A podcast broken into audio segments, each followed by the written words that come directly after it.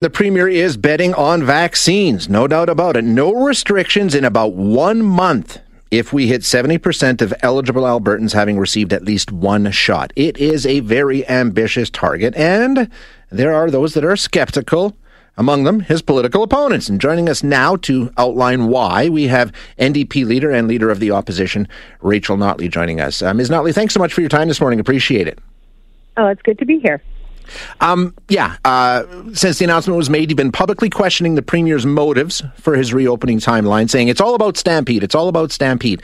Um, he's given some pretty clear parameters in terms of hospitalizations and vaccinations. So, so why the criticism in terms of the timeline? Let me start by saying that, you know, I actually agree with the Premier, and I think probably 99.99% of Albertans in that we want this to be over and we want to be able to get back to normal. Uh, you know, we want people to be able to see their loved ones and their friends in a relaxed setting and and and we want to those small businesses that have been struggling so much to be able to get back to work in a in a predictable way. And and I guess it's that last piece that that really is driving a lot of our concern. You know the first couple of phases in the premier's reopening plan uh, make sense uh, to me as a as a just a as a casual observer, not an expert. I don't have access to the the science. Uh, the premier won't release it, but it makes sense uh, from a common sense point of view. But where it starts to get weird is is his so-called third phase, which is not actually a phase. It's just it's over. We don't have COVID anymore. Off we go to the races, and that's where it looks very different from what we are seeing in other jurisdictions. And so that's why we're concerned. And we're saying, listen, if you think Alberta can do something that nowhere else in the country can do, um, uh, then, and, and we're no longer looking at, at case levels, we're no look, longer looking at hospitalization levels, because that actually doesn't apply to that last step. Um, give us the science, give us the evidence, tell us what you're making this decision on.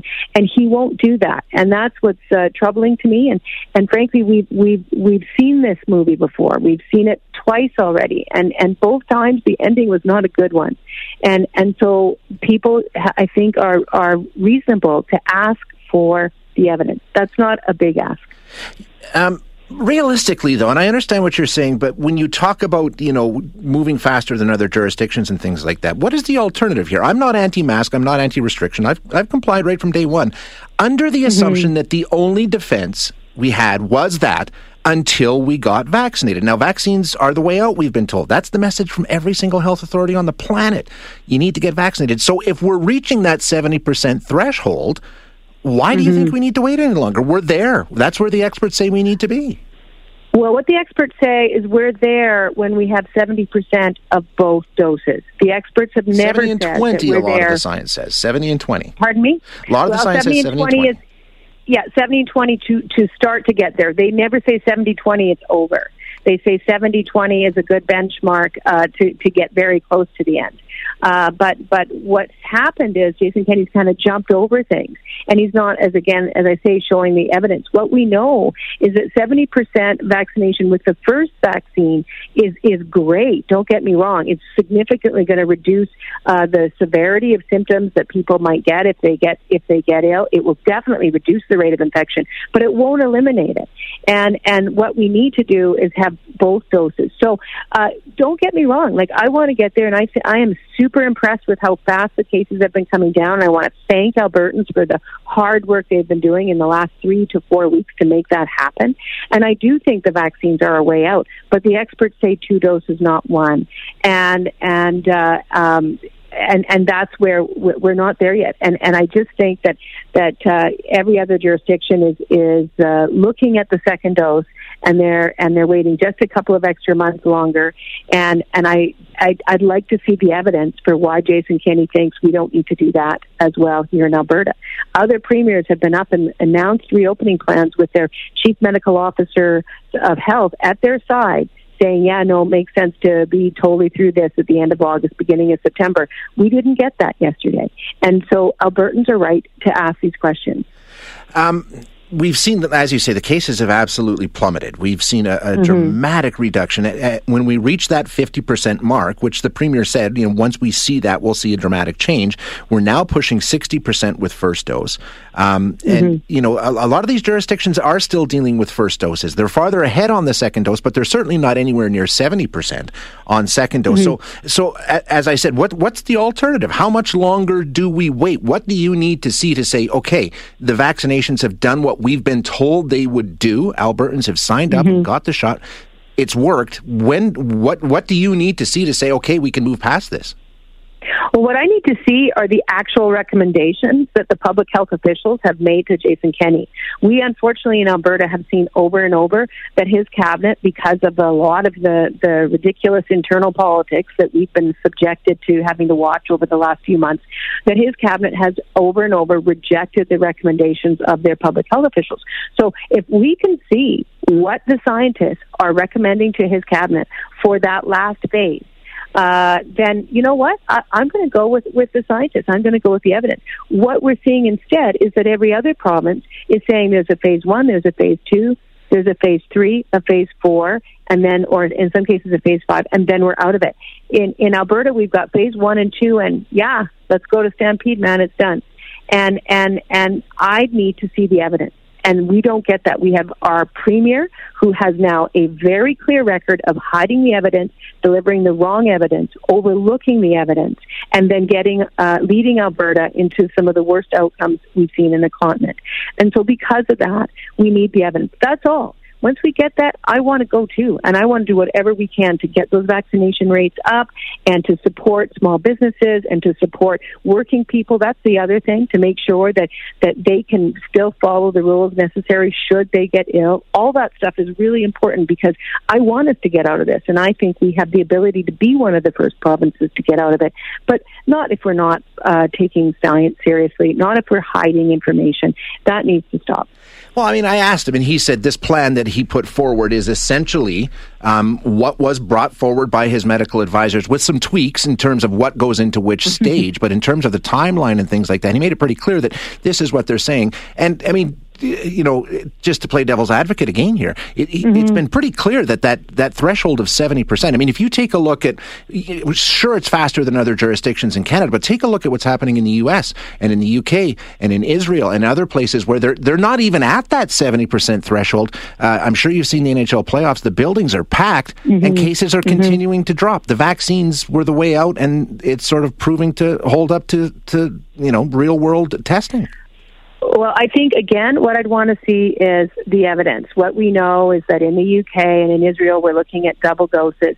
In the UK, they they had uh, much more restrictions than we had uh, up until only about two and a half weeks ago, even as they were exceeding our vaccination numbers.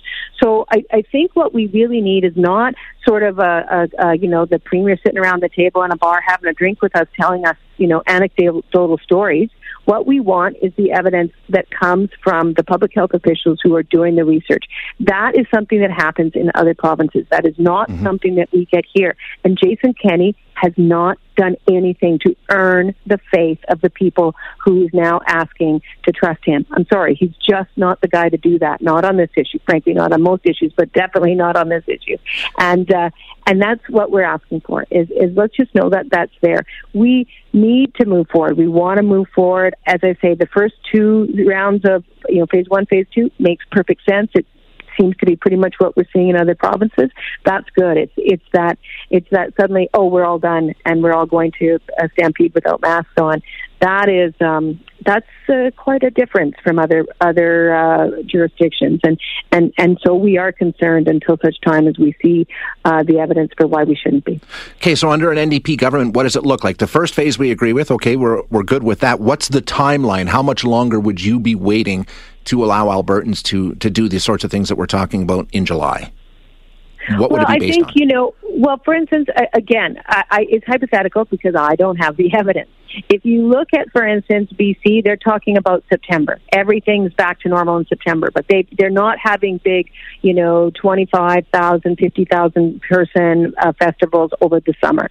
Uh, the same goes for that in Quebec and in Ontario. So I suspect that if I had access to the evidence, we'd probably be do a similar thing. The other thing that I would do that is very different from Jason Kenney, which is very frustrating for me, is we would put in place a sick leave program.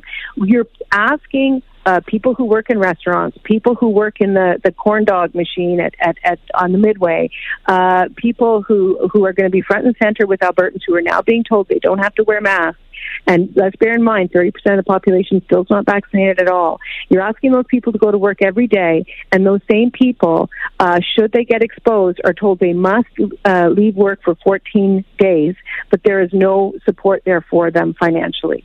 Um, and and other jurisdictions have taken steps to to try to address this. Uh, Jason Kenney refuses to, and I think that's another critical issue because we've heard from scientists in Ontario that that uh, in fact that could help reduce infections by as much as 50%. But this, this premier won't act on it. So that's something, a very definite difference that you would see between uh, a government led by us and uh, and and and what we see now. I think there are a lot of different levers to pull. I think we should uh, use them carefully, reasonably, and always be never shy away from showing your work. Share your evidence tell people why you think you want to do this and and and don't mix your messages and and then try to bring as many people along as you can because let's remember and this is where the premier and I agree this comes down to the choices made by each and every one of us individually as citizens. It's about how we're protecting our neighbor absolutely but each of us is making that choice. And the best way to do that is to have all the information we can at our disposal. And that's why I'm frustrated that we're not getting that here. Fair enough. Uh, Ms. Notley, thanks so much for your time this morning. I appreciate you joining us. Okay, you bet. Take care and have a good summer. You too. That is Rachel Notley, leader of the NDP, leader of the official opposition in Alberta. And um, so she's sort of half on board with the Premier by the sounds of it. She agrees that some reopening is called for and is in order, but it's too much too fast and she would like to see it pushed out on a longer timeline, more in line with what we're seeing in other provinces. Although BC did make an announcement yesterday, yes, full openings with massive gatherings and things they're planning for the fall, but they're uh, targeting July for a lot of the restrictions to be out of the way. So we're moving forward, and, and the timeline can be argued about, but you can see some of the success that's being reported in the United States. So uh, I think the Premier has a leg to stand on here.